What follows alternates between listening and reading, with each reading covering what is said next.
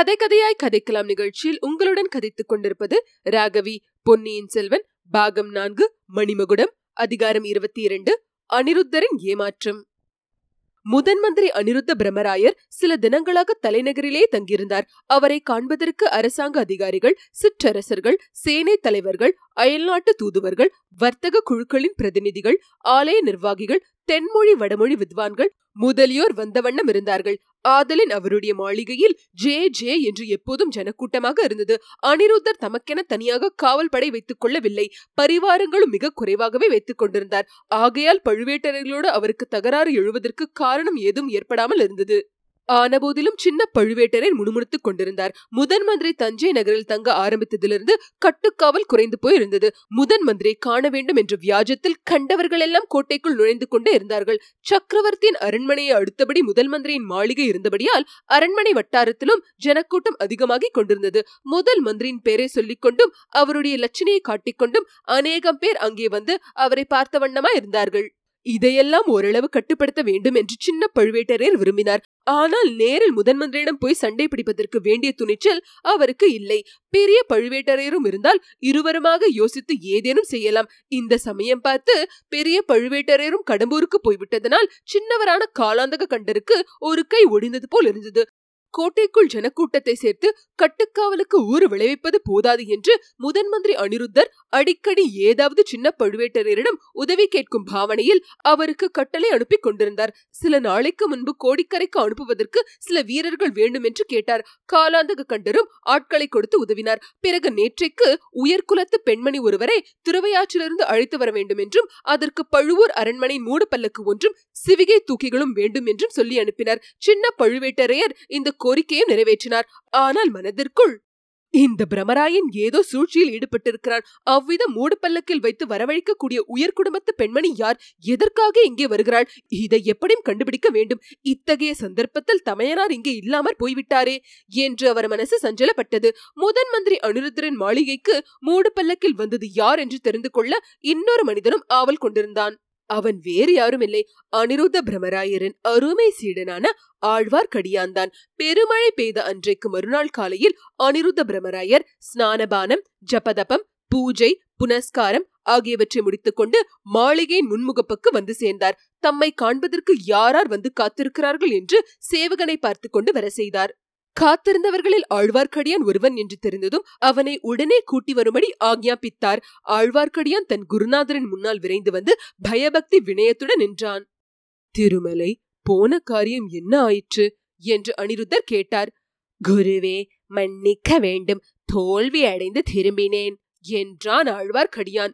ஒருவாறு நான் எதிர்பார்த்ததுதான். ஆதித்த கரிகாலரை சந்திக்கவே முடியவில்லையா?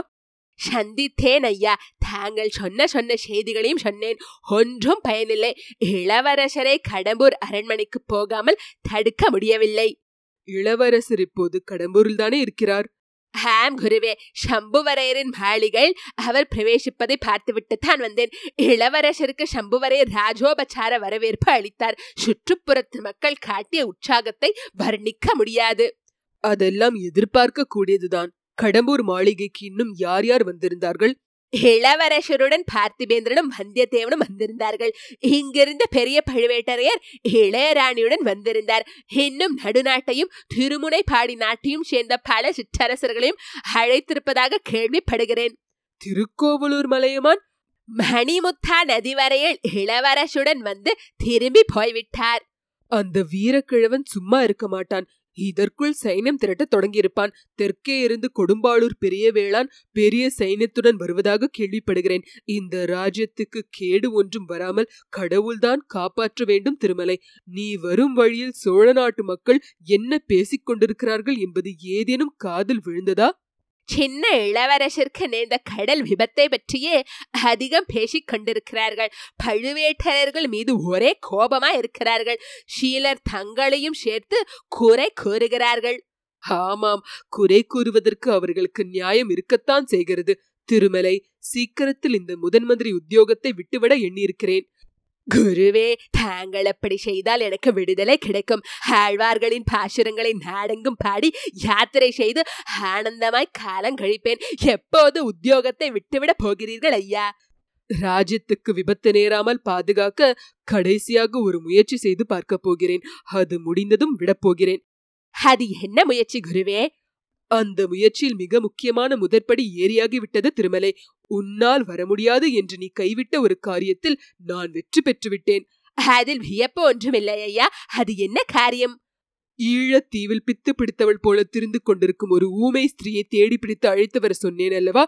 உன்னால் அந்த காரியம் முடியவில்லை என்று நீ திரும்பி வந்து கூறினாயல்லவா என்று அனிருத்தர் கேட்டார். ஆமையா. அந்த ஊமை ஸ்திரீ. நேற்றிரவு நம் அரண்மனைக்கு அவளை கொண்டு வந்தாகிவிட்டது. ஆஹா அதிசயம் அதிசயம். இதை எப்படி சாதித்தீர்கள்? சின்ன இளவரசர் தப்பி பிழைத்தாரா இல்லையா என்று தெரிந்து கொள்ள அந்த ஊமை பெண் கோடிக்கரைக்கு வருவாள் என்று எதிர்பார்த்தேன். வந்தாள் அவளை பிடித்துக்கொண்டு வரும்படி ஆட்களை அனுப்பியிருந்தேன். நல்ல வேளையாக அவள் அதிக தொந்தரவு கொடுக்காமலே வந்துவிட்டாள். இந்த வேடிக்கையை கேள் திருமலை. திருவையாற்றிலிருந்து அவளை மூடுப்பல்லக்கில் வைத்து அழைத்து வர செய்தேன். இதற்காக பழுவூர் ராணியின் மூடுப்பல்லக்கே வர செய்தேன். ஐயா நேற்று மாலை பெரும் புயலும் மழையும் அடித்ததே. ஆம் அதனால் வழியில் தடங்கள் ஏற்பட்டது. எனக்கு கூட கவலையாய்தான் இருந்தது. நேற்று நள்ளிரவு நேரத்துக்கு பல்லக்கு வந்த பிறகுதான் நிம்மதியாயிற்று. ஓஹோ நள்ளிரவு ஆகிவிட்டதா? தாங்களும் அத்தனை நேரமும் விழித்திருந்து வரவேற்பு அளித்தீர்களா? விழித்திருந்தேன் ஆனால் வரவேற்பதற்கு நான் போகவில்லை. வீட்டு பெண்களை விட்டே வரவேற்க செய்தேன். வெறி பிடித்தவளாயிற்றே என்ன தகராறு செய்கிறாளோ என்று கவலையாய்த்தான் இருந்தது. நல்ல வேளையாக அப்படி ஒன்றும் நடக்கவில்லை. நன்றாக சாப்பிட்டுவிட்டு உடனே உறங்கிவிட்டாள். திருமலை உண்மையை சொல்லப் போனால் இன்னமும் அவளை பார்க்கும் விஷயத்தில் எனக்கு கொஞ்சம் பயமாய்த்தான் இருக்கிறது. நீ இச்சமயம் வந்தது நல்லதாய் போயிற்று. குருவே நானும் அந்த பெண்மணியை பார்ப்பதற்கு மிக்க ஆவலா இருக்கிறேன். அப்படியானால் வா அந்த புறத்துக்கு போகலாம். உன்னை ஏற்கனவே அவளுக்கு தெரியுமல்லவா? நீ சின்ன இளவரசருக்கு வேண்டியவன் என்பதும் தெரியும். ஆகையால் உன்னிடமும் சிறிது சுமூகமாக இருக்கக்கூடும். குருவும் சீடனும் மாளிகையின் பின்கட்டுக்கு சென்றார்கள். தாதிமார்களிடம் நேற்றிரவு வந்த பெண்மனை அழைத்து வரும்படி அனிருத்த பிரமராயர் கட்டளை இட்டார் தாதிமார்கள் அந்த ஸ்திரீயை அழைத்து கொண்டு வந்து நிறுத்தினார்கள். அனிருத்தர் அவளை பார்த்து திகைத்து போய் நின்றார். ஆழ்வார்க்கணியானின் முகத்தில் புன்னகை தவழ்ந்தது. இத்துடன் அதிகாரம் இருபத்தி இரண்டு முற்றிற்று.